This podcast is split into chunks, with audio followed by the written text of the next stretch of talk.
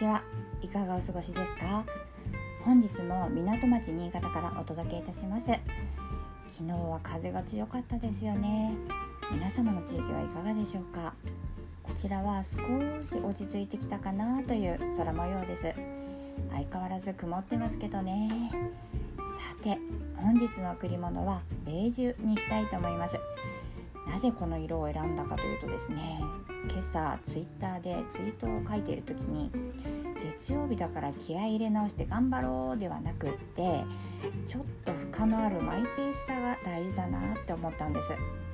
だってめちゃめちゃ力を入れて無理して頑張っちゃってできないとかやらないなんてなっちゃ元も子もないじゃないですか。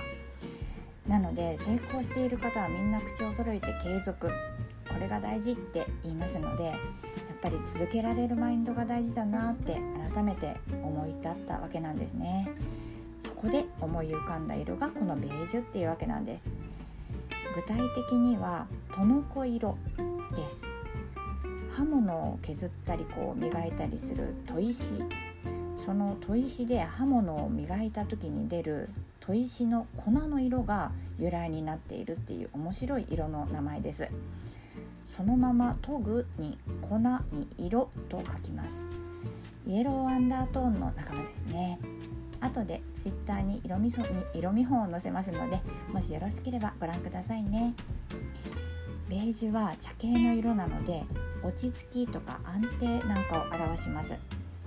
マイナスイメージは保守的だったり地味だったりなんかがありますが、プラスイメージはたくさんあるんですね。例えば包容力があるですとか、経験から学べるですとか、堅実にコツコツ頑張れるなんて印象もあるんですね。茶色は大地を表す自然の色です。大地はすべての源ですし、確固たる土台を表します。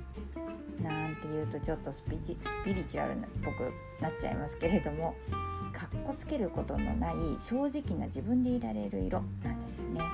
ナチュラルな色ですね。茶色であるベージュは洋服にも持ち物にも取り入れやす、取り入れやすい色です。カミカミですね、すみません。ぜひ気軽に生活の中で取り入れてみてくださいね。はい、というわけで色のお話は以上になります。いかがでしたでしょうか？色の力って思った以上に効果があるんですよ。それでは本日はここまでにいたします。最後までお聞きくださいましてありがとうございました。明日もぜひ聞きにいらしてくださいね。ご案内はメルシーでした。それではまた。